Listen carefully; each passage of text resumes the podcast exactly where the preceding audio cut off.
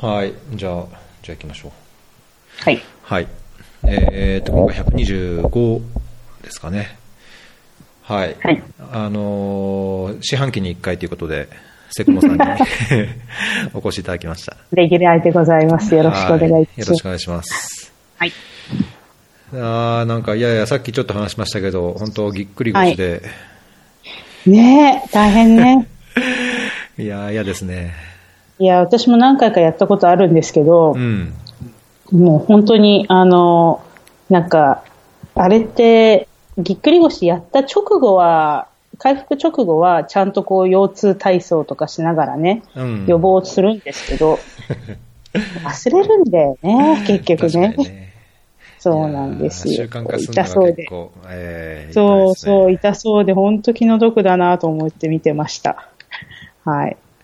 いや、しかも一人だったんでずっと寂しく、ご飯もこう。そうそうそうはいまあはいつくばってこう、あご飯、ご飯作りに行ってとか。うんそうそうそう。いや、はるちゃんが気の毒だなと思って、散歩行ってもらえないのが。いや、だけどね、エチオピアはほとんど散歩行ってないんですよ。家の前にたまに、あの、出すんですけど、縄縄つけて。あ、そっかだ、お庭あるから。そうそう、野良犬が多すぎて、ああのー、大体いつも喧嘩になって、なんか追いかけ回されて危ないんで、大体庭で、はいはいええ歩き回るだけなんで、そっかそっかうん。じゃあまあ、そんなに大きいわけではないですね。はい。うん。はい。はいそうなんですよ。いやでも知ってました？なんか私昨日、ふっと自分で気がついてびっくりしたんですけど、もううん今年も下半期なんですよ。ねえ。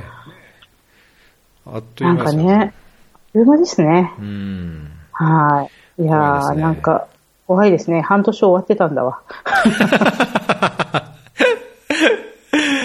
どうしようと思って、ちょっとなんか、はい。うん。今更何を言ってんだって感じですけど。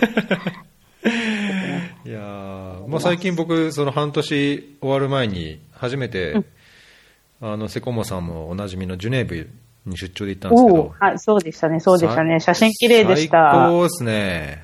最高の街。そう、最高の時期に行ったからですよ。まあ、あんなところに冬に行ってごらんなさい。冬は辛いですか？冬はね、やっぱりあの、緯度が高いので、うん。あの、朝出勤するときは暗くって、帰るときももう暗いんですようね。ん。で、なんか、雪は多いし、寒いし、はい、もうなんか、6ヶ月間ダウン着てるんですよ。ああ、それ長いですね。そう、10月から、まあ、まあ、そうね、10月から3月いっぱいぐらいまでずーっとダウン着てるので、うん。もうね、途中で飽きてきちゃって、冬服に、そう、なんかブーツも飽きるし、ダウンも飽きるし、うん、なんか、常夏の国にね、今なんかいますから、一年中半半袖で飽きるっていうのもあるけど、いやー、ジュネーブの冬も暗いし、寒いし、厳しいですよ。おーそうなんですね。うん。え向こうに住んでる時夏は は、向こうに住んでる時は、なんかバスとか、ああいうトラムとかで出勤してたそうそうう。そう。はい。トラムとバス。えっと、トラ、ほぼトラムですけど、トラムで出勤して。うん。いいじゃないですか。なんか、うん動くのもあれだし、それほど大きすぎる街じゃないから、なんかこう、どこ行くにもいいし。うん、まあね、そこはね、そうう。んで、あとは、やっぱり、なんだろう、あの、日本的な、こう、あの、なん、なんていうの？予想がつくんですよね。うんうん。あの、どこどこからどこどこまで移動するのに何分でっていうのが、ほら、トラムとかバス、まあまあ、バスはちょっと渋滞に巻き込まれたらわかんないけど、トラムは確実に走るから、なるほどね。予測がつくんですよ。こっからあそこに行くのに15分って言ったら15分で着くので、うん。そう、それはね、ちょっと途上国に長くいた身にはありがたいですよね。ねえ。いや、うんまあ、物価は高いとはいえ、もうご飯、ご飯も美味しかったし、いや、うん僕は本当、最高でしたね。夏はいいんです、夏は。また言うけど。そう、夏ほどき、そう、あの、でもジュネーブの夏にうん、一年分のこう、なんていうの、もう希望が固まるので、やってきるんですよ、みんな。そう。ピクニックしたりとかね、公園でう。んそうそうそう、うんすごい楽しそうだった、なんか。はいうん。美しいんです。ねえ。ねでなんかそんなあのそういえばセコモさんも馴染みのあるジュネーブだなと思ったんでなんか今日は今まで住んだ街のこういろんないいこと、まあ、悪いことなくてもいいけど、まあ、なんかこんないいとこ特徴的なとことかうんうん。なんかお話聞けたらなと思ったんですけどはい。今まで結構いろんなとこ住んでますよね、セコモさんも。そうですね。はい。えっと、ね、住んだのは9カ国、日本入れてほう。ほうだから、日本で生まれて、アメリカに留学して、仕事でカンボジア、インド、タイ、えー、どこだ？ボツワナ、ザンビア、スイス、パキスタン、ガーナうんなので、ええあのーいろいろ、本当いろいろだな。ううんん、いましたね。はい。まあ、簡単には言えないでしょうけど、この中で一番こうやっぱり印象的で、なんか良かったところ、良かった国、良かった街みたいなのってあります？あーどうだろう。何をもっていいと、その、その街のいい、街がいいって思うかって、その時々によるんですよね、やっぱりう。んうん、なんかあの、すごい治安がいいから好きとか、物価が安くて何でもこう、買い物楽しいから好きとか、その時期によって違うから、なんとも言えないんですけど、まあ、そうですね。アクラは嫌だけど、あ、インドは絶対嫌だ。インドだけは嫌だ。もう本当に申し訳ないけど、私はインドはダメなんですよ。あも言っもう一てましたね生。戻らないともうね、あの、心に決めているので、はい。インドはもう嫌で嫌でしょうがなかったけど、でもあとはどこも良かったんじゃないかな。おーまあ、住めば都というか、そうですまね。あ、その不便もありつつも、うんまあ、。生活する上ではいいみたいな。そうですね。あの、なんかこう、すごい不便なところもいっぱいあるけど、でもその不便をなんなんとなく補ってくれるシステムがうんインフォーマルにある感じ、ど確かにねこの国も。ああなるほど、なるほど。そうそう、なんかガーナなんて、ガーナとかアクラですけど、アクラなんて全然交通、公共交通機関ないけど、ウーバーがむちゃくちゃ発展してたりとか、おーあ、そうなんですね。そうそう。うん。まあね、スイスはあんなに公共交通機関素晴らしいけど、あの、タクシーちょっと乗ったら3000円みたいな感じで、はあ恐ろしいことになって、うん。なんか、まあ、い良かったり悪かったりかなって感じね、ですよね一長一。短な感じですね。うん。そうそう。うんそうですよ。なんか、まあでもバンコクは楽しかったけど、ねね生活があまりにも良すぎていいっすよね。はいそう、生活があまりにも良すぎて、なんか、開発のこととか考えてらんないよね、みたいな感じ。いや、この前僕も家族でベトナム旅行行ったんですけど、そうんうのん経由でバンコクに一泊して、久しぶりにバンコクでマッサージとか、うんその、あの、富士スーパーではい、お買い物して。米とか醤油とか、えーこっちで買えないもん買ったんですけど、なんかまあバンコクで本当すごすぎますね。なんか日本かっていうぐらいな、なんか日本にいるみたいな、こうなんか変な違和感があるというか。そうそうそう。なんなんかあの、もう名古屋ぐらいのサイズですよね。そう。便利さ的には。ううんん。そうなの、そうなの。で、まあ、あの、ね、バンコクにいたのって私2000年代半ばなので、うん。もう今よりはもうちょっとこうなんか、のんびりはしてたけど、でもまあそれでもね、うんすごい違いですよね。なるほどね。うん。そうなんで僕、す。そんなに住んでないですけど、5カ国か？住んだのはインド、ザンビア、タンザニア、エチオピア、ヨルダン、僕やっぱね、ザンビアがいいっすね。あ、ザンビアいいですか。うん。何が良かった、ザンビア。まあ、あなたは奥様に出会ってまあそうですね、パートナーに出会ったっていうのもあるかもしれないし、なんか、なんだろう、プライベートがすごい充実したかな、まあ、サッカー、週に3回も4回もサッカーやって、ね確かに。しょっちゅう飲んだくれて、まあ、そのそういう30代、ちょうど30ぐらいだったんで、まだまだそうね、あなんか、バカ騒ぎするようなあれだったし、そうですうね。ん、なんか青春っていうかこう、楽しい時期に楽しめたっていううんうんうん。わかります。うん、いや、あの、ザンビア私もすごい楽しかったですよ。過ごしやすいですよね、なんかそれなりにね。過ごしやすいのと、あと、まあ、あの当時なんかこう、適度に発展途上だったっていう言い方は変だけど、うんうん物が足りないとかないとかっていうのも、半分アトラクションみたいな、なんかどこどこスーパー、ななんだっけ、あの、なんだっけなえっと、スパーかどっかの、あの、スーパーマーケットに、うん1リットルのキッコーマンのお醤油が入った時とあか、ーみんなしたじゃないですか。はいはいはいはいはい。ああいうなんかこう、 excitement が。そうそう。そういうね、あの、楽しさがありましたよね。うーん。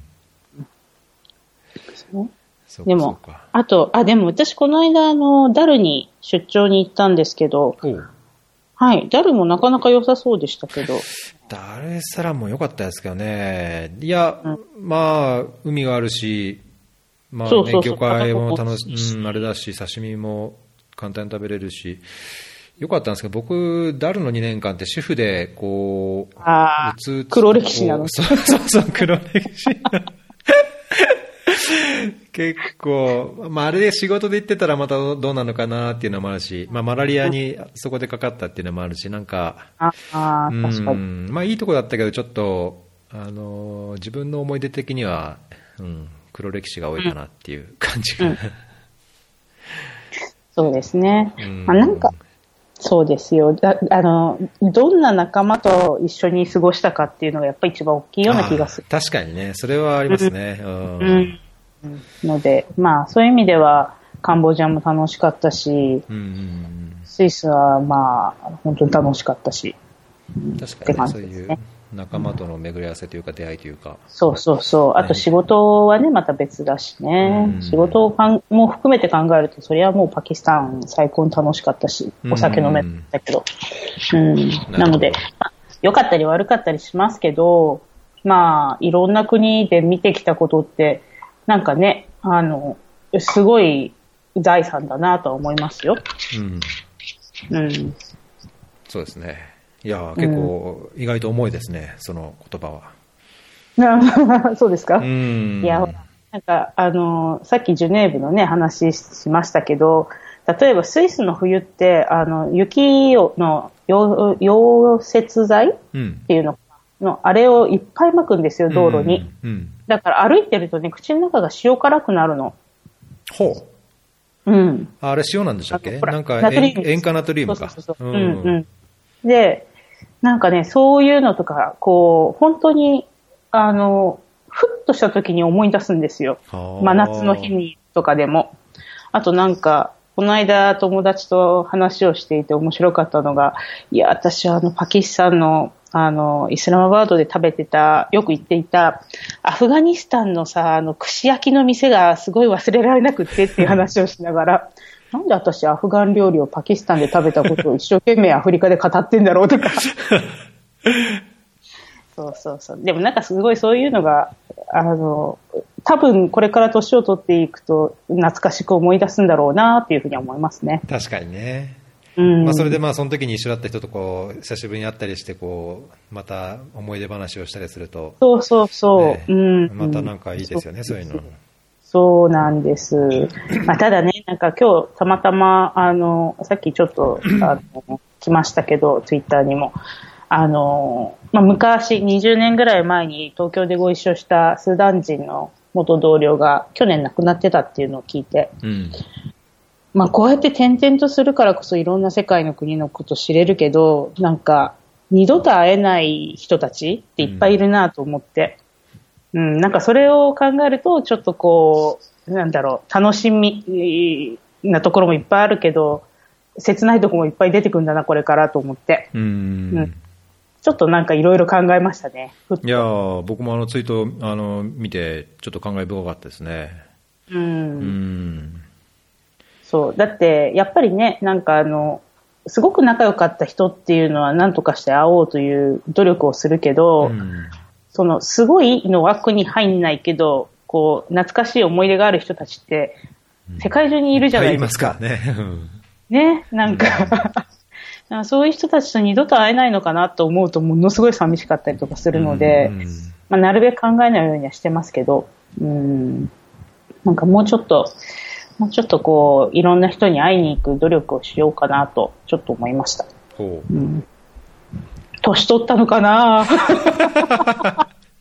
いや、だから僕、その気持ちっていうか、僕やっぱね、人と会うときは、多少のこう予定や何かが入ってても、その、会えるときにやっぱ会おうっていうのは昔から、まあある時からよく思ってて、まあなんかあれですけど、高校の時の、あの、友人が、あの、大学卒業したぐらいかな？なんか急に亡くなったんですね。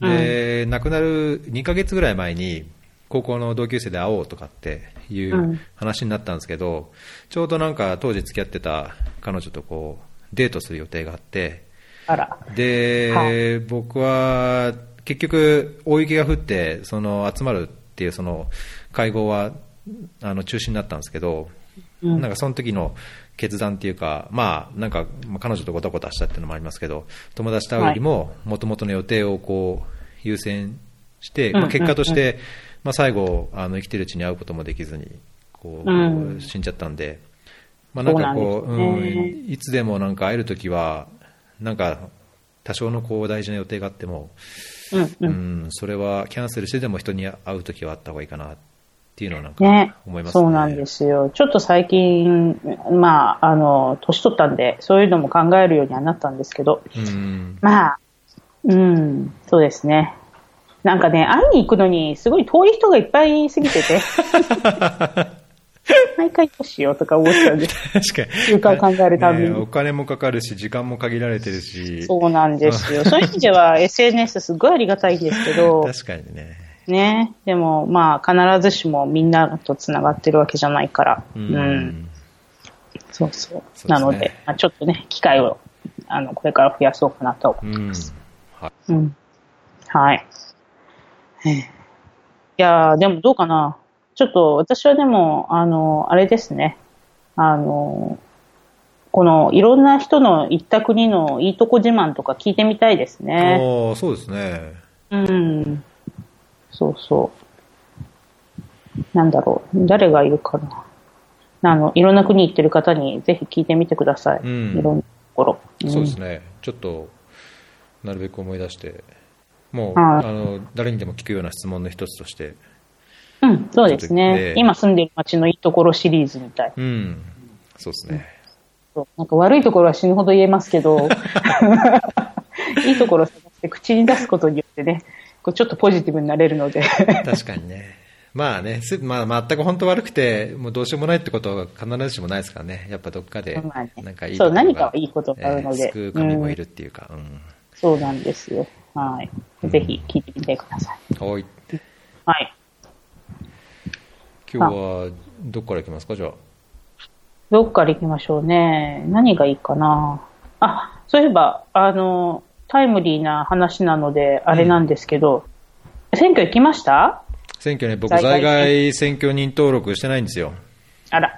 すいません、非国民で。いえいえいえ。でも、難しいんですよね。私、あの、大抵の国で在外選挙人登録するんですけど、うん。あの、なかなかできない選挙が。うん。なぜかというと、あの、ほら、選挙人登録するのにまず時間がかかるでしょ？そうですね。うん。ね、行ってから3ヶ月は登録できなくって、登録してから2ヶ月ぐらい紙が来るまでかかってみたいな感じで。ううん。で、それで待ってる間に選挙があったとか、とか、なんか出張でずっといない間にしか投票日がなくて、そうそうそうそう。1週間ぐらいしか投票できないから、そうそう、それでできないとかで、実はこれがね、まだ3回目なんですけど。おーそうですか。僕も2回、タンザニアの時と、前エチオピア、エチオピアやる時に、あの、在外投票しましたね。そうですね、そう。うんなんか、ちょっと、あの、久しぶりに行ってみて、うん。やっぱりなんかすごい、こう、我々の選挙権の行使のためにものすごいシステムを作ってもらって、ものすごいいろんな人たちのね、こう、労力がかかっている税金も含めて、うん。と思ったら、あ、なんかちゃんと、あの、権利があるんだったら行使しなきゃなと思って。そうですね。はいうん、そうなんですよ。いやー本当、僕もなんかね、ちょっと痛いですね、心が。うんあーなんかちゃんとやっておけば。あなんか、あ春先ぐらいかな、さ2月か3月ぐらいに、いや、そういえば参議院選挙がとかっていう話を聞いて、ああ、そうだ、登録しなきゃとかっていう一瞬思ったんですけど、うん。結局なんかやんなかったから、そうなんですよいやーよくないねで。すね、こういうのね。そう、いや、私もなんか、あの、人に言われたから、あの、もうそろそろできるでしょって、あの、登録できるでしょって言われたから、うんあ、そうでした、そうでした、みたいな感じで登録したんですけど、うん、なんかもうちょっとね、これ、まあ、難しいんですけど、できるといいなって気がしますね。まあ、選挙、まあねね、参議院はわかるけど、衆議院はいつあるかわかんないから、ねえ急に解散あるので、ね。そうそう、ん。あの、お対応できるように、権利が発生した時には一生懸命やろうと思いつつ、はい。まあでも、あの、すごい面白かったのが、私、えっと、前回、どっから帰った時かな？パキスタンから帰った時に、うん。去年って選挙ありましたっけ？あ、地方選？え、違うな。去去年、年は記憶ないですね。ありましたっけ？いや、なんか、いや、でも、パキスタンのような気がするな。パキスタンから帰国してる時に、うん。帰国したすぐぐらいに選挙があったんですよ。で、その時って、あの、国政だから在外選挙認証で、あの、地元の選挙管理委員会で、あの、やってもらうんですけど在外選挙人登録証で、住民票を移転して3ヶ月以内なんだけど、できたんですね。投票が。ほら、あの、日本も住民票を動かしてから3ヶ月以内って選挙できないでしょ？投票できないでしょ？なので、あれ？地方選はダメなのか。まあな、なんかそんなんなので、そう、あの、行ってみたら、あ すごい笑っちゃうんですけど、うちの田舎の選挙管理委員会の、あの、担当者が、たまたまですね、あの、うん。私の高校の同級生だったんですけど、そういうなんか笑い話は別として、お、なんか僕、在外選挙人登録証を見るの初めてですってて。言われて、えっていうか、あの、あなたのオフィスで出していただいているものなんですけどとか言いながら、あ、そうですも、ね。うんそうそうそう、あの、発行をするのにね、彼は関わってなかったらしくって。で、あ、あの、マニュアルちょっと見ないとわからないところがあるんで、ちょっと待って、とか言われて。そう、なんか、うちの田舎のね、皆様にはすごいご迷惑をおかけしましたけれども、対応してくれてありがとうとか思って。うんえーそうですよ。で、あの、まあ、変な話ですけど、私の田舎でどれだけ在外選挙人登録をしている人が市内にいるのかわかんないので、まあ、あの、ね、誰が投票したって一発で分かっちゃうのかもしれないですけど、うんまあ、でもそれでも、できることは、ね、あの、やりたいなって感じで。うんはいすごいですよね。あんなことをやっぱりできるって、いや、なんか今、ガーナのあの、その、すごいもう大変な公務員さんたちと働いているので、うん。やっぱりなんか、ちゃんとシステムができていて、そのシステムに基づいてみんなが同じ行動ができるってすごいなって、ちょっとね、考えました。そうですね。まあ、もう、もう、もう何歩か進んでほしいですけどね。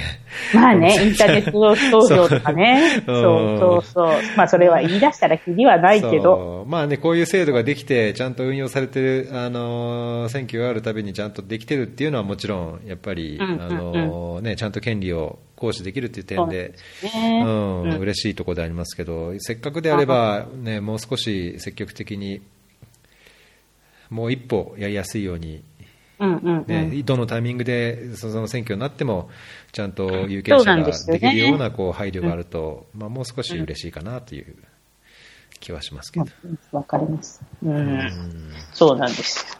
まあでも在外選挙に限らず、なんか、やっぱりこう、海外に住むって、いろんななんか、探せばこういうことができるとか、こういうことができないとかっていう情報は出てくるんだけど、うんうん。でもなんか本当に自分で能動的に取っていかないと、そういう情報って来ないんだなっていうのが最近ちょっと思うことが何回かあって、ああ、確かに。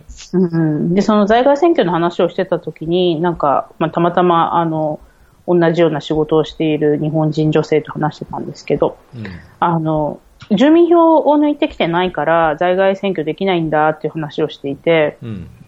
で、うん、まあそうだねって、住民票を抜いてこないとね、みたいなことを言いつつ、うん。でも、住民票を抜いてなかったら、あの、課税の対象になるっていうこと、住民税のね、うん。うんあの、課税対象になるっていうことを全く理解してなくて、ええ？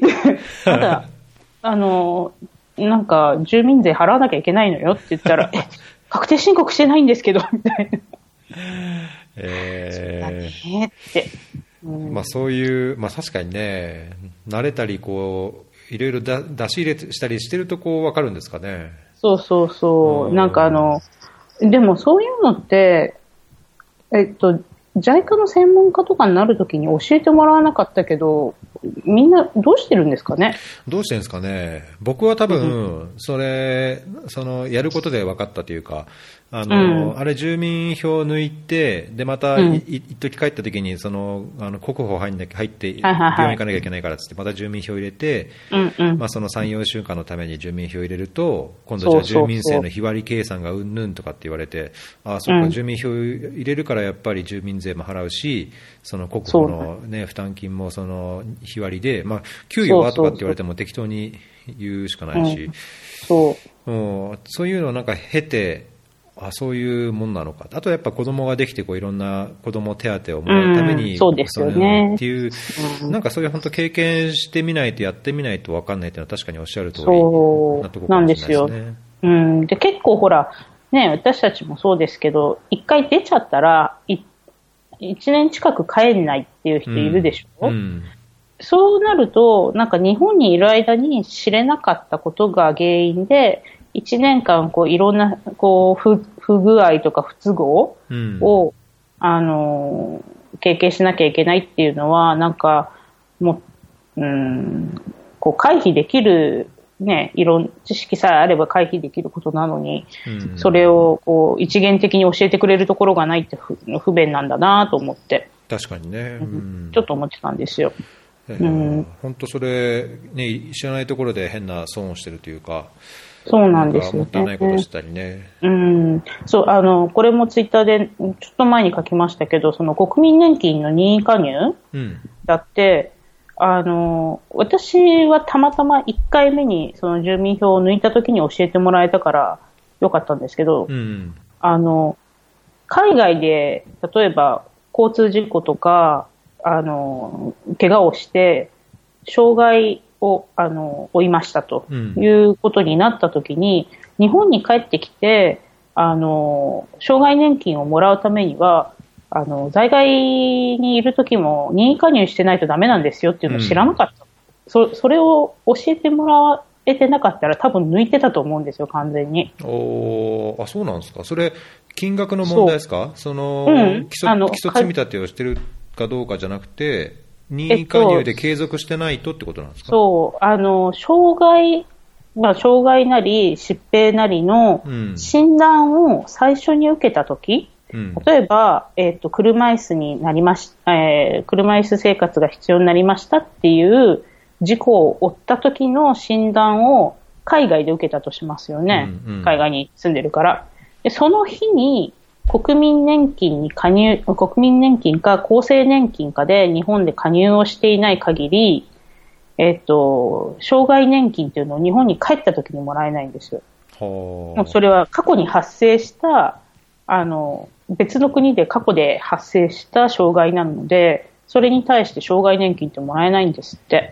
あ、へえ、申請してもね。そのそうそうそう。あの、えっと、一番最初に発生した、えー時に加入をしてないとダメっていう規則があるらしくって。うんでそれをするためには、じゃあ、あの、会社から派遣されてるなら厚生年金に入り続けるので大丈夫ですけど、そうじゃない場合は、国民年金の任意加入をすることでしか、その、加入ができないので、そうなんですよ。意外とこう、なんかあの、普通に住民票を抜いたときには、じゃあ国民年金も国民保険もこれでおしまいですって言われるんですけど、うんうんでそこで、そうそうそう、そこで窓口で、あの、これ入ってないと何かあって帰ってきたとしても、年金出ませんよって誰も言ってくれないんで。それ聞いてないですね、僕は。うんそうなんですよ。なので、ちょっとこういうのとかって、ね、なんか、海外で事故した、こう、人とか、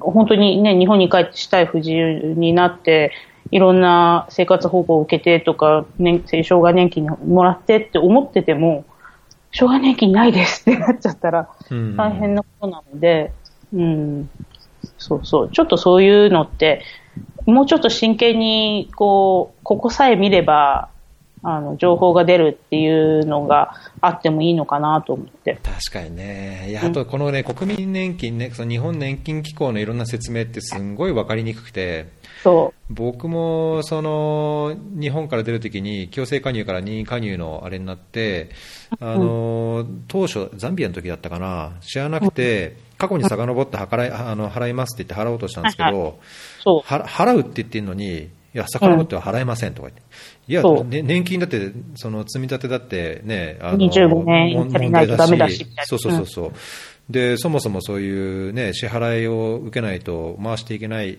もう制度になりつつあるじゃないですか。うん、だから、もう払うって言ってるのに、いや、払えませんって、もういただけませんとか言われて、そんな融通の利かない制度なんじゃっていうのと、あと、そのおっしゃったように、その、任意加入、海外に出る時点でも強制的に任意加入になっちゃうじゃないですか。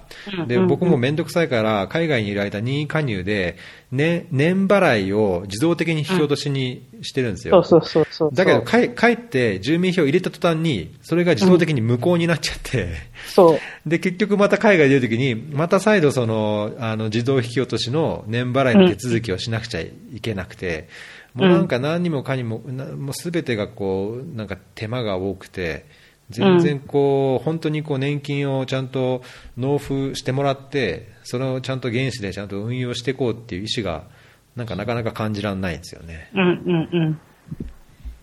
なんですよね。うん、まあでも、ねえ、なんか、こう、まあ、まあ、インターネットでこれだけ調べられるようになったから、まだマシなのかもしれないけど。そうですね。まあ、わかりにくいですけどね、ね説明が。なんか、それこそこう、なんか一冊これさえ読めば大丈夫っていう本とかね、一冊あるとすごいいいんですけどね。いやそうですね。うん。それこそ知ってます？なんか今なんて、あの、海外の銀行から日本にあの、例えば、あの、海、えー、海外に住んでいて、そこの仕事を終えるから、日本に全部お金を送金して、うん、あの、銀行口座を閉めなきゃいけませんっていう話になるじゃないですか。はいはいはい。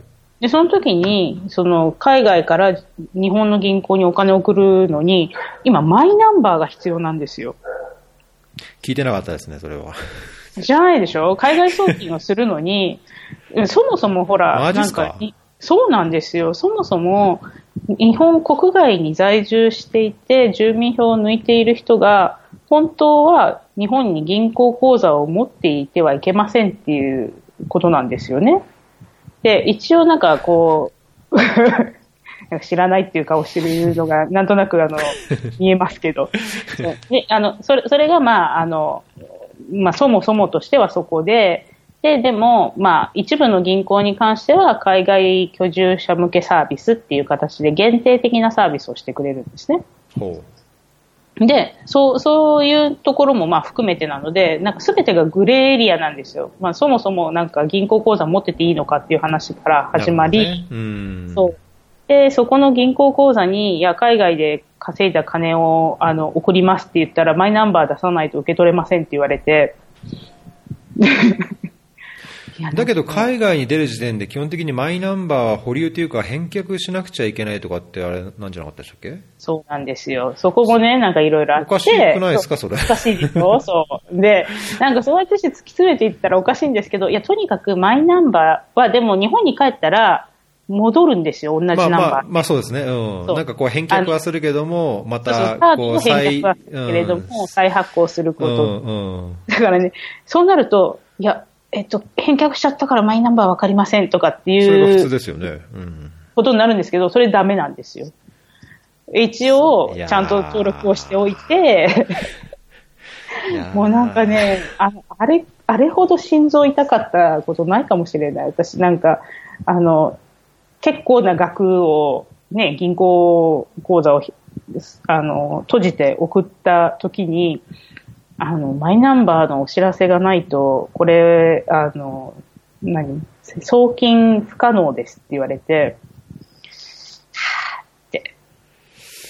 いやー、ちょっと困るし、ちょっと不親切っていうか、なんね、なんか、なので、そうそう。理にかなってない感じがしますけど、ね、そうなんですけど、でもなんか全部、そう、でもこういうことって、やってみて、もうみんなが胃を痛い、胃の痛い何時間を過ごしてると思うんですけど、確かにね、確かに。そうそうそう。でもちゃんとそれがすべて、こうなんか、一箇所でわかるような話じゃないので、ちょっともうって、一人でぐだぐだぐだぐだ、いつも思うんですよ。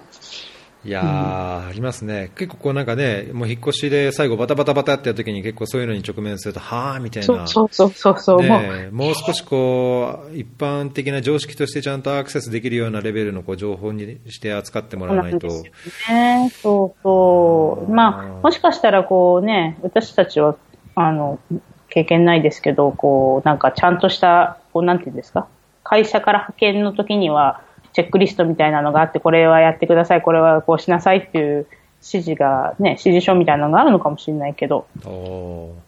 そうなんですかね。うん。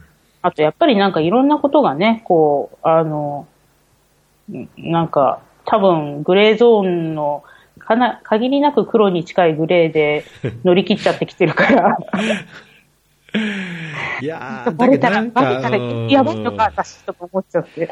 なんかその、建前上なのか、制度上、そう言ってるだけで、こう、実際、運用上はそこまで厳しくないということなのかわかんないですけど、どうもなんかその、国民年金の話もそうですし、そのマイナンバーがないと、海外からの、その自分口座への送金ができないとか、まあ海外出る場合に自国の口座をね、あの引き払わなきゃいけないとかっていう、なんかそのルール自体にそもそもその今の時代にそぐわないなんかこう不親切さがもうあちこちにある,、ある感じがして、なんか日本のこういう制度もろもろはこう海外に出る、まあ、日本と海外っていうのやっぱなんかこうどうしてもガラパゴス化いろんな面でガラパゴス化しているような印象を受けてしまいますね。うんうんうん、そうなんですよ。まあ、なのでちょっとうんまあ私も20年近く海外にいるのでなんとなくこう聞かれたらあの説明は一生懸命しようと思ってるんですけど、うんこれ、どっかになんかまとめて作っとけばいいんだろうけど、確かにね。意外とこう、ね、自分の経験談をいっぱい書いたら、それグレーですっていうか、黒ですとか言われちゃっても怖いから、書けないんだなとか。まあ、だけど、そう一般的な FAQ としてこう、そうそうそうそう。ね、ちゃんとやっといて。ねまあ、わかんない。どっかにはあって、私がググれてないだけなのかもしれないんですけど、うん。いっぺんになんか見れるっていうところがあるといいなって感じですよね。そうですね。銀行、送金、うん、お金回りはこうとか、そのそうそうそう自治体を含めたそういう行政上の手続きはこうとか。うん。あの、それこそ証券取引は、あの、海外にいる間はダメですとかね。うんうんうん。そうね、そういうのも本当ちゃんと直面しないと分かんないことが確かに。そうなんですよ。過ぎる気がしますね。なので、そうそう。ちょっといろいろ考えるところありますね。なんか海外生活のこう知恵というか裏技というか。そうそう、そうだと思います。うん、何かあるといいんじゃないかなって感じですけど。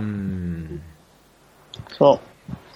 あとね、ごめんなさい。あの、私が聞きたいんですけど、うん、あの、最近の、その、海外生活の中で、よくほら、あの、日本のテレビを見るにはとか、うん。あるじゃないですか、あの、VPN 接続して日本のテレビ見ましょうとか、うんうん、あと、ネットフリックスだったら日本の番組も見れるとか、でも、あれ、最近ってそういうの追ってます？うん、まあ VPN、エチオピアは VPN を使わないと Facebook が見れないので。あ、そっかそっかそっか。なので、あのなんかメッセンジャーで連絡しなくちゃいけないような時にちょっと VPN つないであのメッセンジャーやうん。うん、やったりとか、うん、あのまあ、そういうのはしてますけど僕個人としてはあんまり VPN 使ってなんか日本のやつ見てないですね。ネットフリックスも基本的に海外で見れるコンテンツを、うん。あの見てるだけなんですけど、うちは子供がなんかこう日本のコンテンツ見たりするのに、うん。あの特にパートナーがその VPN つないで、日本限定コンテンツをダウンロードして子供が見るとか、そうですよまあ、ね。そういうのはしてますね、あとなんか、パートナーはその Amazon プライムとか、ネットフリックスでそういういろんな日本コンテンツを見てるっぽいですけど、ええ聞いてますよ。あんま僕は、あんま僕はやってないですね。うーん、そうかそうか。いや、なんかそういうのも、あの、ほら、昔、私のあの、昔の知識だと、なんかあの、NHK ワールドを契約して、うん。で、それであの、お母さんと一緒を、こう、一生懸命、なんていうんですか、お子さんに見せている日本人の駐在妻さんとか、いっぱいいましたけど、最近それってどうしてんだろうな、とかいろいろ思いながら、ね、なんか、最近はやっぱすごい便利だと思いますね。ねうん。やっぱり、Amazon プライムと、うんまあ、YouTube なんかもそうですけど、うんうん。Amazon プライムと Netflix と、まあ、それこそ Hulu でも何でも、うんうん。もう VPN でどうにか、あのーコンテンツダウンロードできるスピードが確保できれば、だいぶあれですねし、、そうですね。うん、なんかそういうのを含めて、こうなんか、あの、海外で気持ちよく生活するための、なんかあるといいなって感じですね。知識が。確かにね、結構こう知らない豆知識というか、裏技というか、そうそう。それこそあれですよ。あの、私よく聞かれるのは、あの、その土地土地でいろんな和食を作る材料をどうやってして調達するんですかみたいな話になるんですけどなるほど、なるほど、うんうんそうそう。で、そうすると、あの、えっとね、本で、えっと、野菜の便利帳とか、あの、いうのがあるんですよ。えっと、体に美味しい野菜の便利帳っていうのがあるんですけど、それを見るとね、なんか、海外で売ってる、あの、いわゆる日本では珍しい野菜なんだけど、海外ではメジャーなものがうん。何の仲間で何みたいに料理するってはいうのが、うん情報がいもういっぱい入ってるんですね。うん。だから、その、例えば、あの、なんだろう、えー、バターナッツは、あの、えーバターナッツっていう、かぼちゃですか？かぼちゃの、えー仲間ですと、うん。これは、あの、ポタージュスープにすることが多いとか、確かにね。こういう使い方ができますとかっていうのが書いてあるので、あ、はいはいはい。そしたらこれ、これみたいに使えばいいんだわ、みたいな感じで、あの、見たりとか、あとね、あの、栗原はるみさんって、あの、うん料理家の、料理研究家なのかな、うん。彼女、あの、英語で作ってる和食の、あの、料理本があるんですけど、ああいうので、こう、例えば、シソがない場合は、ミントとバジルを半々で刻めばいいとか、ほう、あ、マジですか。そうそうなんですよ。そういう情報とかがあって、すごいね、あの、使えるので、それこそ、ほら、あの、日本酒というか、あの、料理酒がないところうん。では、あの、白ワインに砂糖をちょっと多めに入れればいいですとか、ほへうん、ーなんかそういう、こう、ちっちゃい知恵とか、そういうのも載ってます。う。それは、大切ですね。大切ですよ。日々の生活において。そうですよ。おうん、なんかあのね、日本米が手に入らない時には、ちょっと、あの、潮流米にこもち米入れてみたらなんとなく、うん、確かに確かに。そういう、そういうくだらないところから在外選挙まで網羅する 知恵が欲しい。くくだらなくないですよ、それ大切ですよ。そう。確かにね、海外生活知恵、裏技。はい。裏技。なんか、ね、いや、私、来あ、そっか。まあ、2ヶ月経ったら私も無職になるので、それをちょっと作るかな。うん。なんかハッシュタグでも作っておきますよ。そうですよね。海外生活自衛ハッシュタグで、いや、これとこれやると日本のこれに似てますみたいな。なんかね、なんだっけ、アボカドにああ、わさび醤油とかね。マグロでしたっけあとあのほらマグロじゃねえ。なんか、なんかありますよね、味が。トロみたいな味がするそうそうそう。うんあと、あれね、あの、なんだっけ、えー、お湯に、えーっと、ベーキングパウダーだっけ入れて、えーっと、パ、えー、スパゲッティを茹でると、ラーメンみたいになるって知ってます？よ。ああ、あれ、えっ、と、そうですね。ベーキングパウダーじゃなくて、えっ、と、なんだっけ、重曹？だか、そうだ、そうだ。重曹ですよねそう。だうん、ええそうそう。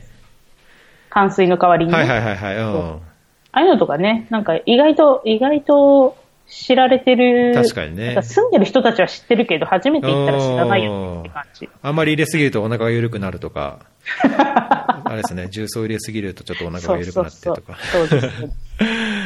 ね、そうなんですよ。いや、なんかそういうのは、ね、ちょっとなんかどうでもいいことをサイト作ろう。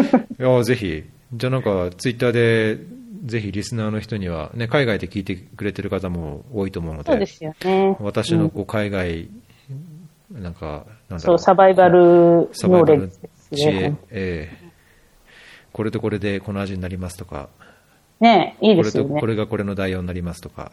うんうんうん。うん。いいハッシュタグ作りましょう。はい。盛り上がってほしいですけど。盛り上がってほしいけど、誰もなんか盛り上がらないような気がする。そう、結局セガモさんと僕が、あの、出してるだけとかね。そう、結局ね。そうです。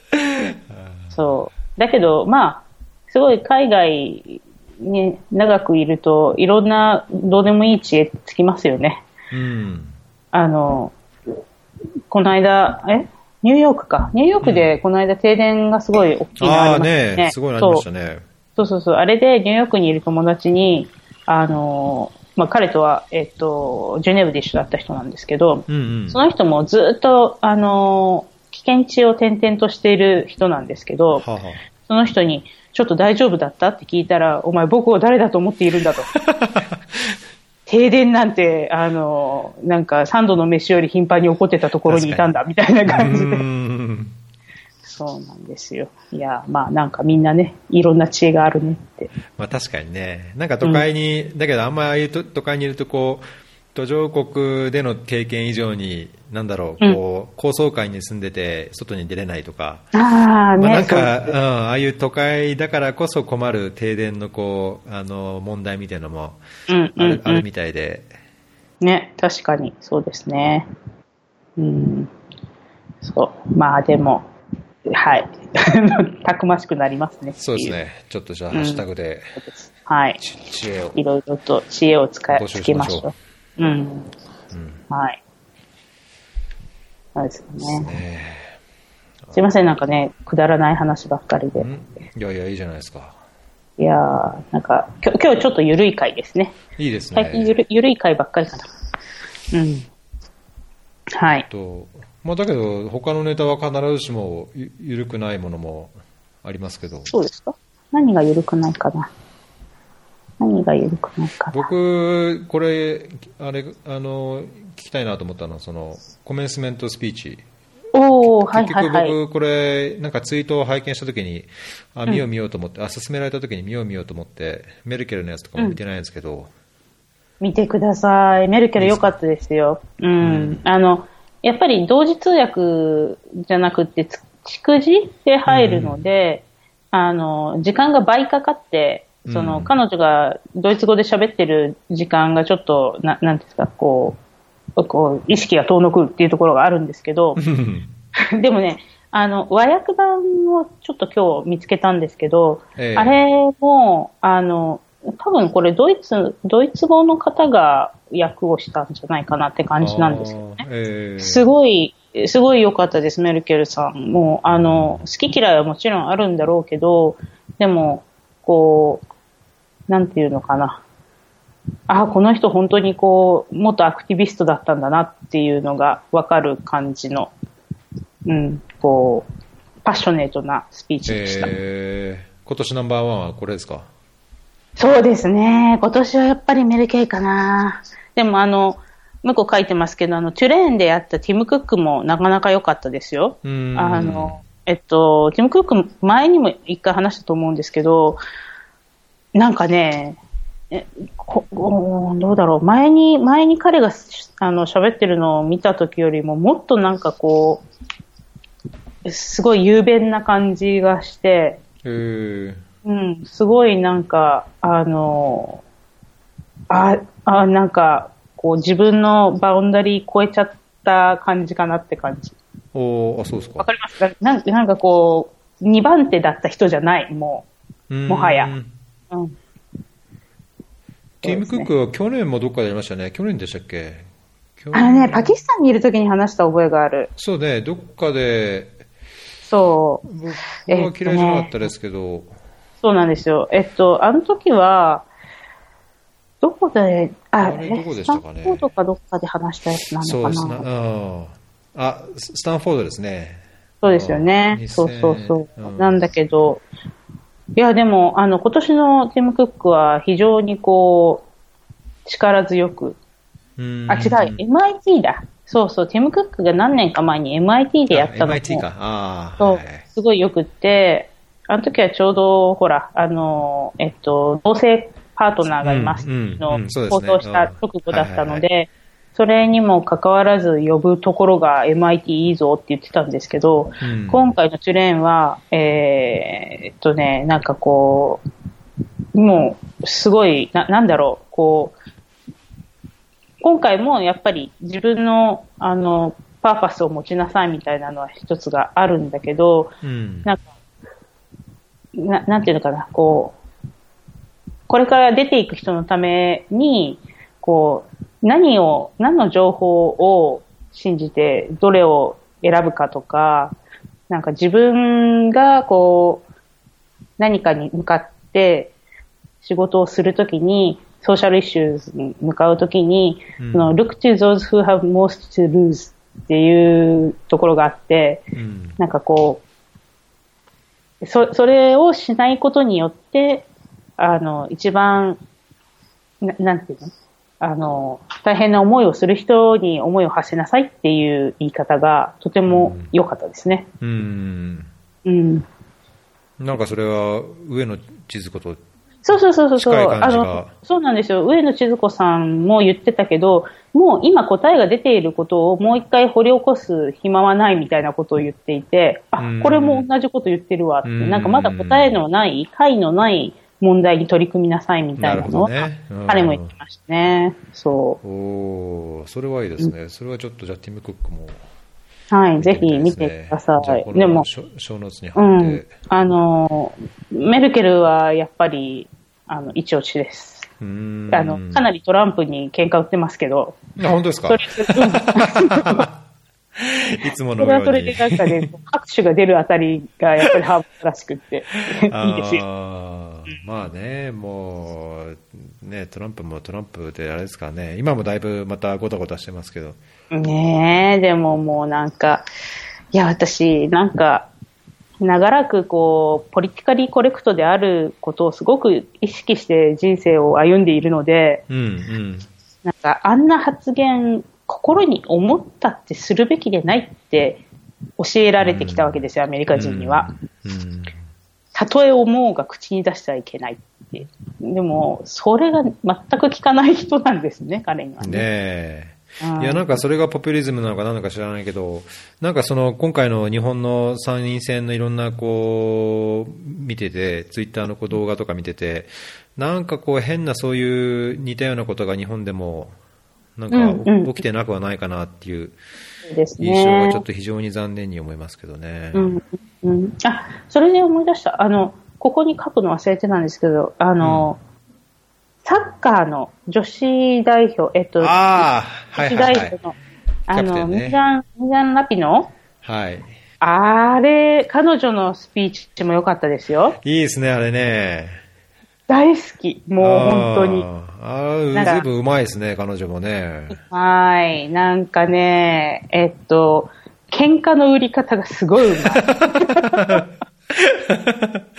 もうなんかもう、これぞ、これぞなんか、We 言 are badass みたいな、なんか、そう俺私たち悪い、悪で、とか。そうそうそう、もう、もう、ビッチ最高みたいな感じでね。ねえいやーあれは確かに良かったですね。うんはい。あの、ああいう人が、こう、ポピュラーメディアで、がっつり行くアメリカちょっといいねって感じですいね。やー確かになんかああいうとこは腐ってもアメリカというか、あのーそこは立派だなっていう気は、そうなんですよ改めて感じましたね。そう、日本のね、芸能人の方が、あの、あんまり政治のこと書くと干されるからとか言って、そうそうそう最近ちょっと読んでたので、もうなんでって思いながら、もう干されるとかなんか、あの、みんなラピノ見なさいよって。本当ですよ。本当。もう本当ね、本当そこ日本は本当どうにかしなきゃいけないと思いますよ。いやー、ちょっとびっくりしたけど。でもね、なんか叩かれるとへこむのよ、やっぱり。精神的に。まあ、ね、まあ、そうだと思いますけどね。まあ、だけど叩く叩く人もいるってことは、やっぱり同じようにこうサポートというかね、共感して、支援してくれる人もいるわけだから、なんかそういう、ねなんか叩かれて、潰されてじゃなくて、なんかもうちょっとこう、本当、そういう点ではもっとアメリカをこう、ね、誰もが見習うような空気になってほしいなと思いますけど。いやそうなんです。ちょっとね、もうあの、はい、女子サッカーチームは、まあ、あれは、あの、今月一番嬉しかったかな。なんか。いやそうですね。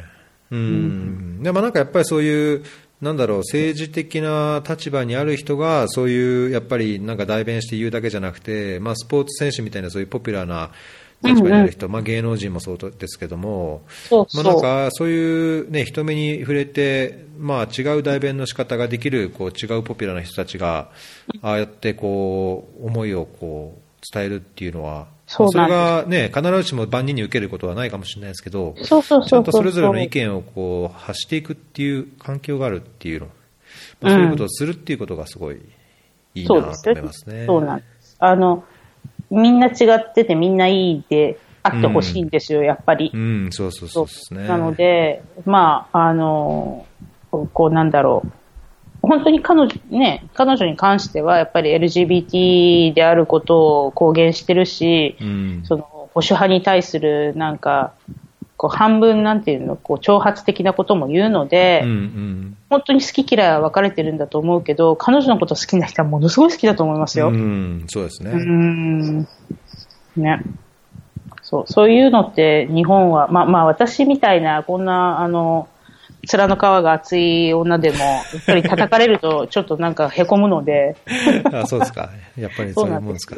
そう、だからなかなかね、ああい。うこう強い。立場を取れるってい。うのはもう尊敬に値するって感じですけど。確かにね。うん。うん、でもその人たちが、あの、彼女確か34とかなんですよね。うん、で、あ、もうなんか一個ジェネレーション違うのかと思った瞬間に、頑張れワコード頑張れって思って、でも彼女は、いや、今サッカーやっている女の子たちからしたらヒーローじゃなくてヒロインなんだなと思うと、うん、なんかちょっと感慨深いですね。おそういう意味ではね、僕、日本の女子サッカー選手の中で長里って、長里ゆき、ゆきだったっけね、元なでしこで、今、はい、なでしこから外れてるんですけど、アメリカでやってるのかな、オーストラリアかな、うん、アメリカかな？で、彼女は結構そういう、なんかすごい、まあ、アメリカっぽいというか、すごいストレートな発言をこう批判を受けながらも結構ツイッターでしてるんですね。はい、で今でも多分技術的にはなでしこに呼ばれてもいいぐらいだと思うんですけど、うん、まあ、なんか昔、チーム内でこう内紛というかこう激しく言い過ぎることもあって、なんか呼ばれてないんじゃないかと僕は思ってるんですけど、まあ、なんかやっぱり日本はそのなんだろう政治的発言をすると芸能界とかなんかそういうから干されるっていうのだけじゃなくて、まあ、同じコミュニティの中でも、ちょっとこう、尖りすぎると、まあ、瀬古さんのよく、こう、出る杭は叩かれるか、引き抜かれるかじゃないけど、まあ、なんかそういうのがやっぱり、ね、どこの日本のどういう、まあ、スポーツにかけスポーツや芸能界や、まあ普段のこう社会生活の中でもあるのかなっていうのはやっぱり思っちゃいますよね。うんうん、そうですね。そう、それはちょっと残念な気はするけど。うん、うん。はい。でも、いや、いろいろ、いろいろ考えますね。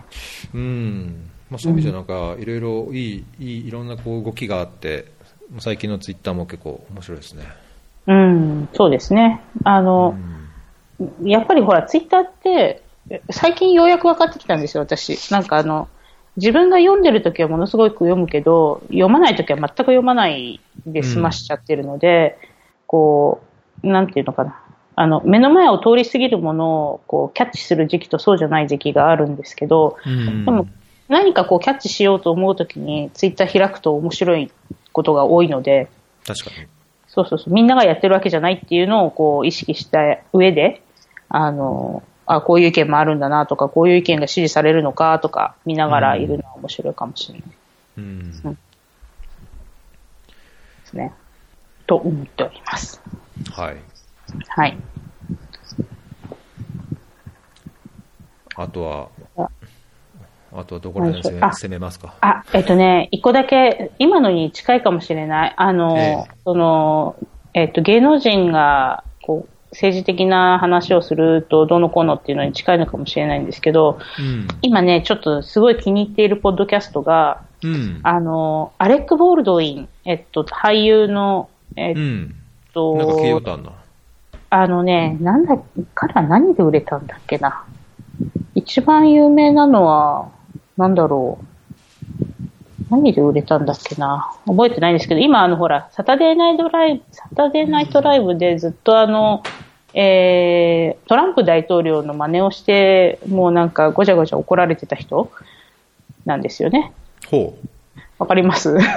でも彼自身、見てないえっ、ー、とね、うん、アレック・ボールドウィンって、えっ、ー、と、何で売れたんだろう？ Good Will Hunting？かなんかで。名前は聞いたいや、あの、かなり。 Hunting は見たな。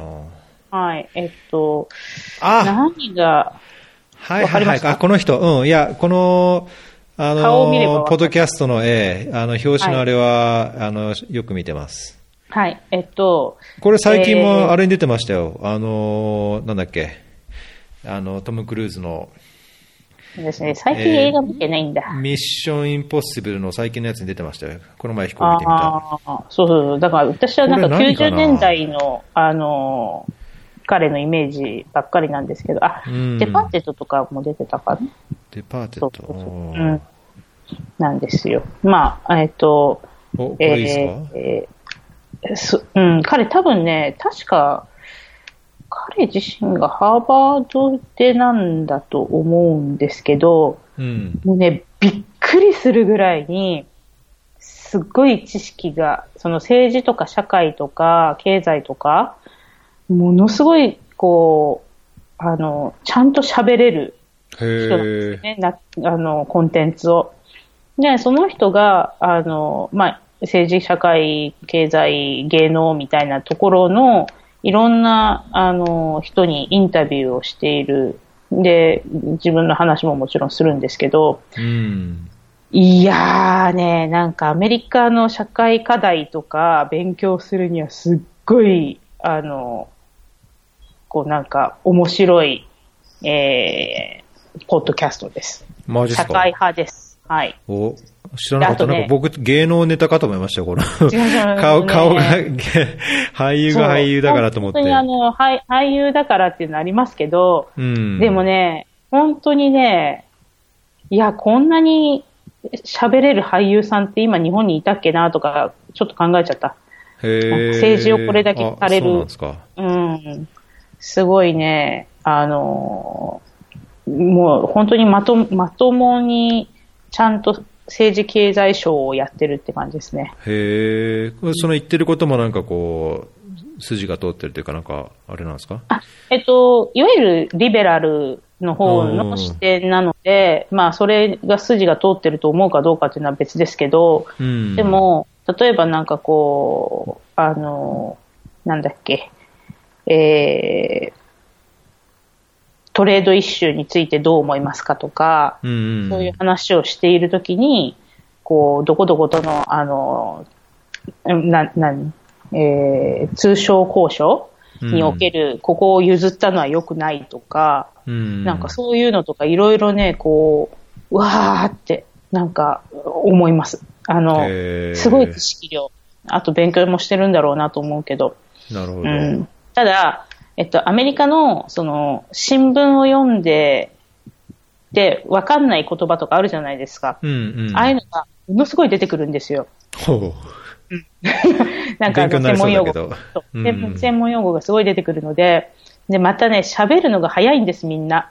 なんだけど、あの、すごい勉強になるので、もし、こう、例えば海外で、バリバリとこう、なんていうんですか、あの、こういろんなディスカッションをしたいっていう人とかには勉強になるんじゃないかな。おお。じゃあ聞いてみます。なんか今、パッと調べてみたら、うん、レッドオクトーバーを追えで、だいぶこう、メジャーに。はい、そうです、そうです。その前にビートルジュースとかも出てますね。そうですね。そう言われれば、ね、遅かった時にね、まだ。で、あとはその後はなんか夢、なんかリメイクかな、ゲッタウェイとか、バイシーンとか、まあ結構大体、ノッティングヒルの恋人とか、まあ有名どころの映画みたいですね。ね、そうそうそう。いやコメコメディ系にも出てるし、まあ、はい。あれですね。もう、うん、あの、ぜひ機会があれば、あの、慣れるまで本当に早口なので、ちょっとあれですけど、あれを聞いているといつまで経っても英語は勉強しなきゃいけないなっていうのも、こう、身に染みるので、ちょうどいいかと思います。えー、じゃあちょっとこれ、購読、購読してみます。見てください。まあ時間もそんな30分ちょっと40分ちょっと、4、50分ぐらいで、そうです、ね、まあそんなに長すぎず、うん、うん、そう。良さそうですね。よ、良いですね。すでにもうだいぶエピソードありますけど。はい。えっと、これ聞いてるとね、あの、なんか、あ、賢くなった気になります。本当ですか？じゃあちょっと賢くなるために。ちょっと賢くなった気がする。えー、そう、最初のうちは本当に英語が早いので、もしかしたら、ちょっとあの、スローにしてやるのがいいかもしれないけど。なるほどね。はい。ですね。じゃあ聞いてみます。ぜひぜひ、そうなんです。それが最近のお気に入りです。あと NPR よく聞いてます。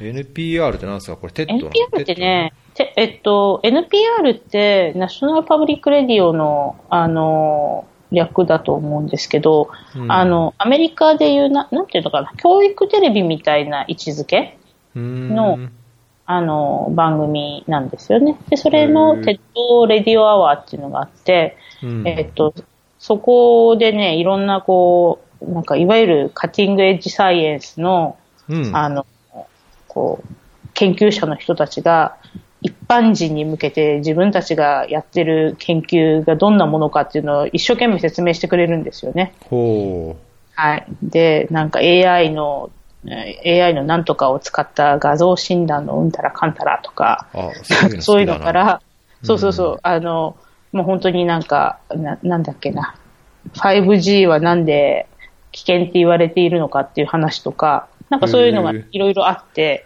あの、ど、どのこう、どのエピソードにどんな話が出てくるかっていうのが、いまいち、それも専門用語がいっぱいあるので、何の話したいのかがよくわかんないっていうのもあったりとかするんですけど、でもね、それはそれで面白くって、はい。私は気に入って聞いています。NPR。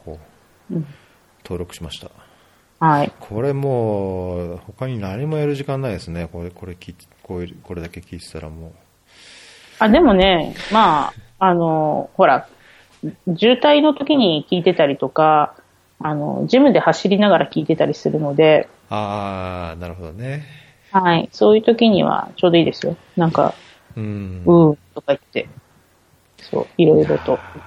もう僕なんか購読してるのが多すぎて、ああ、そうですね。ねそれもかりちゃんと取捨選択して、まあ、だけど興味とか関心とか気分もやっぱコロコロ変わるんで。そうなんですよ。そうそう。まあ、なんか、あの、購読だけはしておこうかなって感じですね。そうですね。なんかふっとした時に、今日はなんかちょっと全く知らないことを聞きたい気分な時と、うんどうでもいいことを話してるポッドキャスト聞きたい日といろいろあるんで。確かに確かに そうそうそう。なんか、あの、多分これはね、あの、一日一日違うように、今日聞きたいポッドキャストも違うんだろうなって感じですけど。うん、そうですね。なんかそういえば、ポッドキャストで言えば、僕も今日リツイートしましたけど、なんか、アップルが、アップルって今までなんか、ポッドキャスト自分たちで作ったのにないがしろにしてて、あの、いろんな違うメディアがポッドキャストでこう収益化したり、コンテンツ作りをするようになって、とうとう、アップルもなんかこう、ポッドキャストクリエイターにこう、 funding、financing するみたいな、ような可能性があ、まあ、リーク情報があって、まあなんか、ちょっと僕としては心配なのは、今、その Spotify の関係のグループが、自分たちでその、こう、 Spotify exclusive なポッドキャスト番組みたいな、例えば、なんだろう、ネットフリックスに加入しなきゃ見れない番組ってあるじゃないですか。同じように、このポッドキャストのこのコンテンツは、ここのその配信、あのメディアじゃないと聞けないみたいな、ちょっとそういう差別化が今後始まる恐れがあって、アップルも仮にそのアップルがこうお金出してあの支援するようなポッドキャスターとかを、こう、囲って、コンテンツ、うん、そのアップル TV もこう、これからメディア、コンテンツ作り出すかっていう動きなので、まあそうすると、なんか今のこう、フェアで、うん、何でも聞けるポッドキャストがちょっとこう差別化されちゃうと嫌だなっていう。うんそうですね。それがちょっとね、今後、まあ今、いろんな世界で、まあ日本でもだいぶちょっと、上り調子な感じがするポッドキャストなんで、うん、うん。なんか変にこうあの Voicy みたいに Voicy のアプリをダウンロードして、ね、 Voicy にやってる人じゃないと聞けないとかじゃなくて、うん、何でも聞けるポッドキャストみたいな、じゃなくなっちゃうと嫌だなと、ねうんうんうん。なんかでもさっき言ったその NPR なんかだと、今これちょうど画面を立ち上げてるんですけど、えっと NPR1 っていう自分たちの自前の多分プラットフォームだと思うんですけど、それで聞くのか、うん、Apple Podcast で聞くのか、Google Podcast で聞くのか、えー、Spotify で聞くのか、ポケットキャストで聞くのかっていう選択肢があるんですよね。うん、そうそうそう。だから普通は今そうですね。うん、今そうですよね。だからそれで何でもいい多分、あ、でもそうか、スポンサーしちゃうとそういうことになるのか。そうそう、スポンサーして、その独自のコンテンツ化して、うん、あの、マネタイズをその自分たちのコンテンツ作りの中にこう、囲い込んじゃうと、そうかそうそうすると、この公益性が低くなっちゃうというか、でもそれをしないという選択肢はできなくはないんですよね、きっとね。まあ、できなくはないと思いますよ。うん。うん、多分、その、ちゃんと。著作権をどこに置くかによってってことですね。そうですね。うん。うん、で、やっぱこれ作るのにやっぱり手間がかかるんで、今、その簡単にポッドキャスト作れますよっていうアプリとか、ツールを使うと、その、それを配信してる、それを提供してるところに、こう、半分著作権っていうか持ってかれちゃうような構造になってて、仮にそこがこう囲い込み始めたとすると、なんか、その聞くメディアとかツールが限られちゃうっていう。確かに。うん。まあなんかちょっと今後何年間かで、もしかしたらだいぶ環境が変わっちゃうかもしれないですけど。かもしれないですね。まあそうなってくるとね、でもまた自前のサーバー持ってとかいう話になると大変なことですしね。そうですね。うん。気軽にできるメディアじゃなくなっちゃうというか。そうそうそうそうね、聞く方もなんかこう、いちいちこのコンテンツはこのアプリで、いや、こっちはこっちでとか、なんか、やるとめ鬱陶しいじゃないですか、やっぱね、うんうんうん。自分の持ってるアプリで全部、どの番組でもどのコンテンツでも聞けるっていう方がそうですね。うん、うん、確かに。そっか。うん。いやー、なんか、こういうのについていけなくなるんでしょうね、いつかね。いやいやいやいや、何をおっしゃいますか、セコムさんもそろそろ、あの、その無職期間に、無職期間に。海外、海外生活事例をこうまとめて、ね、あの、ポッドキャストにするとか。ね。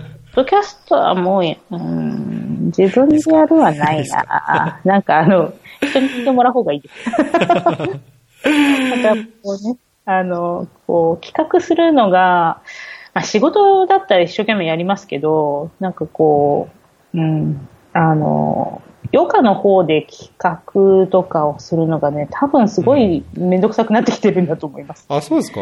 だけど今回もその、うん、あの、小ノーツどうしましょうって言った時に、うん、ん、あーっていう感じでしたけど、こう、いざ開いてみると、こう、やっぱり日々、こう、いろんな考えてらっしゃることがネタとしてね、ほいほい出てくるから、なんかやっぱ、引き出しはすごい多いんじゃないかと思いますよ。でもなんかそれをね、決めきれないんだと思います。何、何が話したいとか、何聞きたいとか、あの、基本ほら、フローで生きているので。なるほど、なるほど。はい。なんかそんな気がしますね。うん。でも、なんでしょうね。次、次来るメディアは何なんでしょうね。すごい、それが気にはなってますけど。どうなんですかね。まあ、やっぱりこう視覚に訴えるこういろんな VR、AR みたいなのもあるし、うん、もう少しやっぱりこうプリミティブな音声っていうのもありますし、うん、まあね、今後、新しい全く予期のせぬこういろんなツールというかメディアがそうなんですよね。ね。うん。ああ、なんかでも、うん、ちょっと、あの、長くなるので別の、あの、収録にした方がいいのかもしれないけど、一つ、うん、つい最近の話なんですけど、あの、パキスタンね、私、去年までいましたけれども、はいはいはい、そこで関わってた予防接種の件で、なんかね、今年すごい状況が急に悪化してるんですね。うん、あの、今までポリオがもう少しで、あの、撲滅できるんじゃないかって期待ができるぐらい、あの、1年に8件とか12件とかそういう年が何年か続いてるんですけど、うん、今年も半年で41件出ちゃって、ポリオの件数が。ね、それは何かっていうと、やっぱりね、その、ソーシャルメディアとかで、あの、デマが流れちゃったりとか、テレビでこうデマを言っちゃった人がいて、それを信じちゃったとか、なんかそういう感じで、こうね、火消しがすっごい大変なんですって、デマの火消しが。えー、そのデマっていうのは、そのワクチンを接種しなくする必要がないみたいなデマってことですか？じゃなくて、あの、ワクチンを接種すると子供が、あの、麻痺をするっていう、死んじゃうとか、なんか、あれは、あの、アメリカがパキスタン人を不、ああの、不妊、不妊、だから子供を産めないようにするための注射を子供の時から打ってるんだっていうような、まあ、いろんなデマは昔からあるんですけど、それの広がり方が、なんか今までだったらその、本当に口コミで、ちっちゃいコミュニティで、誰々さんが言ってたからぐらいの話だったんですけど、うん、なんかちょっとね、その、SNS でパッと拡散して、みんながそれを WhatsApp でわって流しちゃったりとかして、なるほどね。で、あの、ワクチン拒否する親がすごく増えてるんですよね。あらららら。うん、だから、なんかそういう意味では、そのメディアこの、なんだろう、こう、公衆衛生って、その、どうしても人に対してのコミュニケーションがあって初めて成り立つことなので、まあ、それって今の、あの、ほら、今後 DRC の、えー、エボラとかでも一緒なんですけど、とにかく一番大変なのってもうそのコミュニケーションのところだったりするので、なんか新しいメディアって、こう、ちゃんと、なんていうのかな、あの、いい意味でも悪い意味でも自分たちにとってどういうふうな影響があるっていうのを理解した上で、あの、付き合っていかなきゃいけないのかなと、ちょっとこう、行政に関わるものとしては、ちょっと思いましたね。うん、それは確かにね、ちょっと辛いですね。そうなんですよ。なんか今までって、こう、まあ、多分それは90年代的なのか2000年代的なのかわかんないけど、なんかこう、コミュニティエンゲージメントみたいな感じで、その、ちっちゃい単位の、あの、信頼できる、こう、顔が見えるコミュニケーションの中で、情報をこう、みんなで、ななんていうのかな、こう、コミュニティレベルでお互いに教え合って、それで、こう、健康になりましょうっていうメッセージングをずっとしてたんですけど、でもなんか、今はどっちかというと、トップダウン型の権威と言われている人たちが、こうしなさいっって言ったことの方が機能している国とかもあったりして、ちょっとね、なんか、そろそろこう、いわゆる、うん、 health communication strategy とかもちょっと変わってきてるのかなって気がします。うん。うん。なんか僕はなんか今、エチオピアもコレラが発生して、その C4D なんかね、やっぱりそういうやっぱ communication、for development、どうその mass mobilization、うん、 mass mobilization どうするかとか、 messaging どうやるかとか、なんかやってますけど、やっぱり確かに、ね、そのどういう、メッセージを伝えて、それをアクションに移してもらってっていうのは、本当にすごい大きなボトルネックですよね。それがこう範囲というか、規模が人数も含めてこうどんどん大きくなればなるほど。そうなんです。なんかパニック的なのもあったりするし。うん、なるほどね、うん。うん。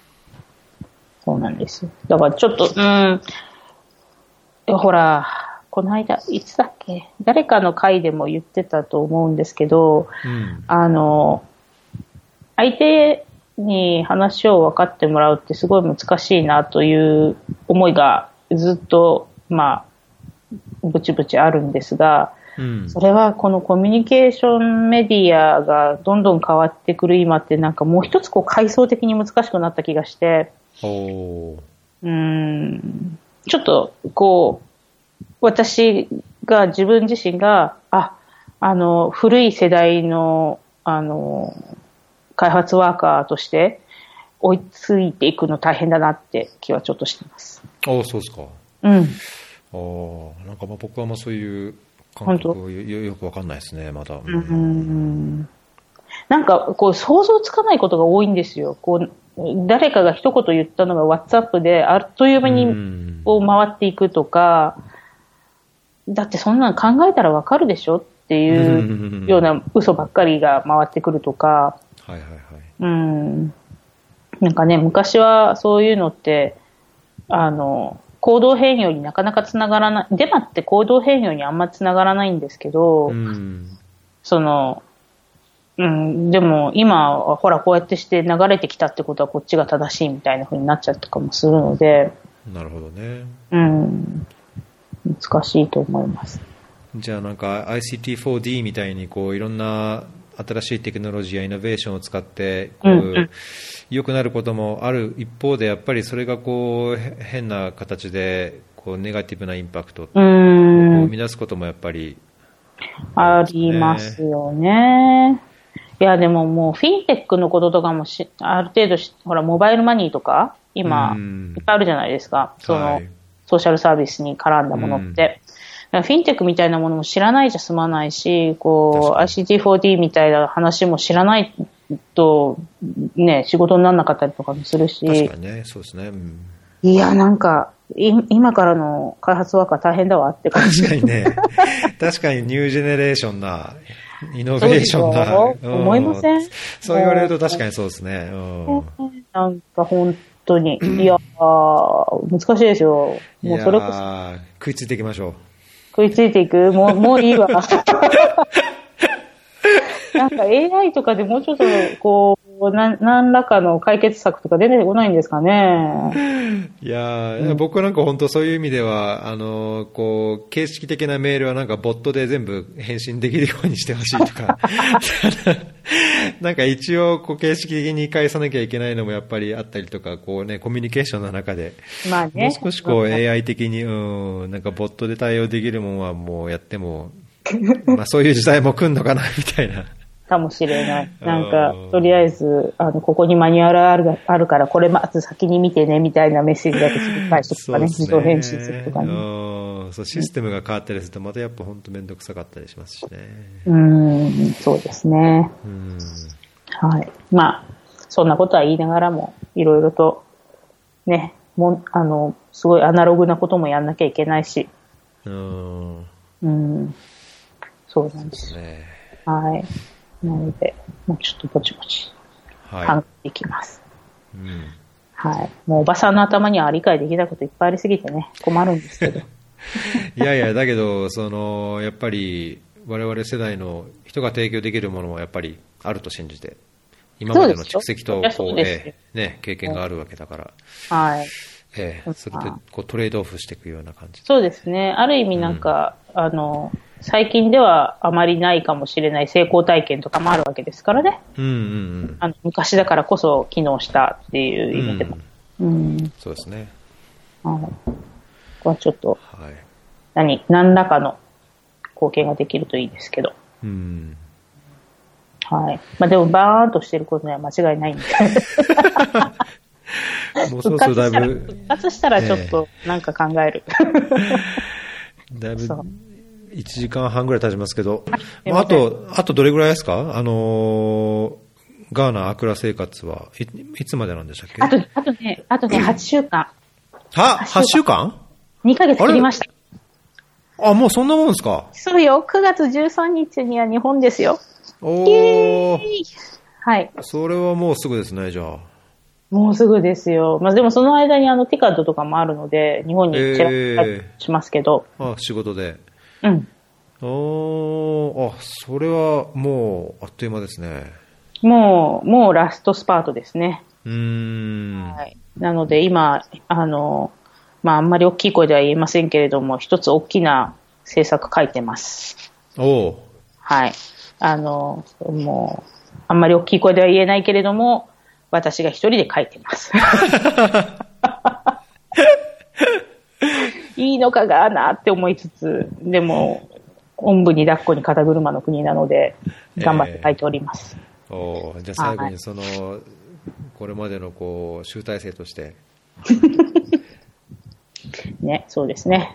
まあ、これから10年間の、あの、ガーナの保険政策に関わってくる話なので、おおすごいですね。ええ、あの、まあもちろんいろんなコンサルテーションをやった上でできてる話なんですけど、うんそうまとめるのが今やってる作業ですから、もう少し頑張ってうん終わらせて帰りたいですね。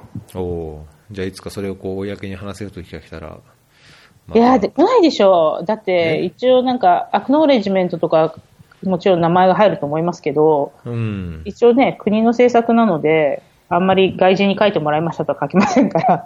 あ、そっか。まあ、まあ、確かにね。まあ、だけど、アドバイザーとして関与して、その、策定に、こう、あの、支援したっていうぐらいの、こう、そうですね。あれはね、はいまあ、その、関わった一人として、こう、それが交付された折には、いや、こんな裏話がとか、はい言える範囲で。そうなんですけど、言えない。決して言えない。前向きなところを言える範囲で。前向前向きなところを言える。はい、そうですね。はい。あの、日本の税金が素晴らしい、あの、貢献をしましたっていう。そうですよねこと。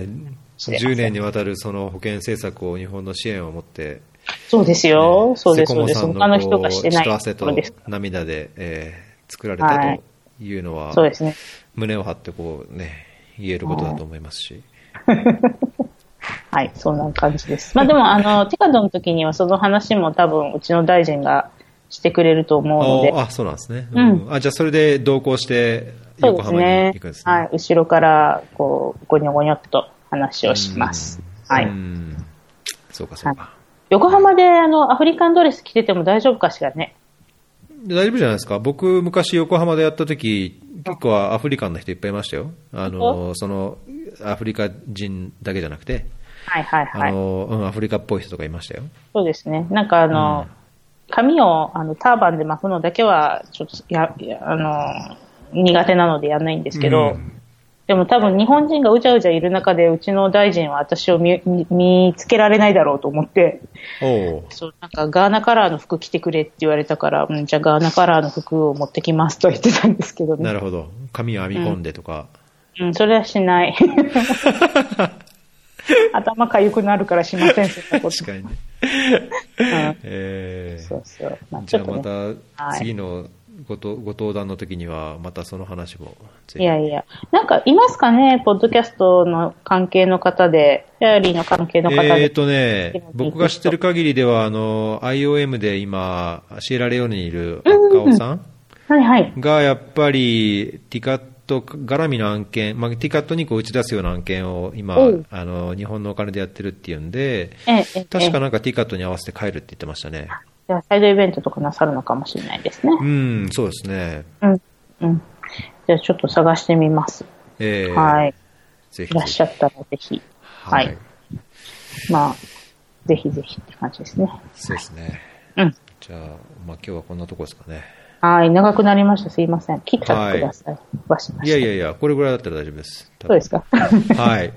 はい。よろしくお願いします。はい、ありがとうございました。じゃあ今日は、えっ、と、ガーナからセコモさんでした。ありがとうございましありがとうございました。た。どうもどうも。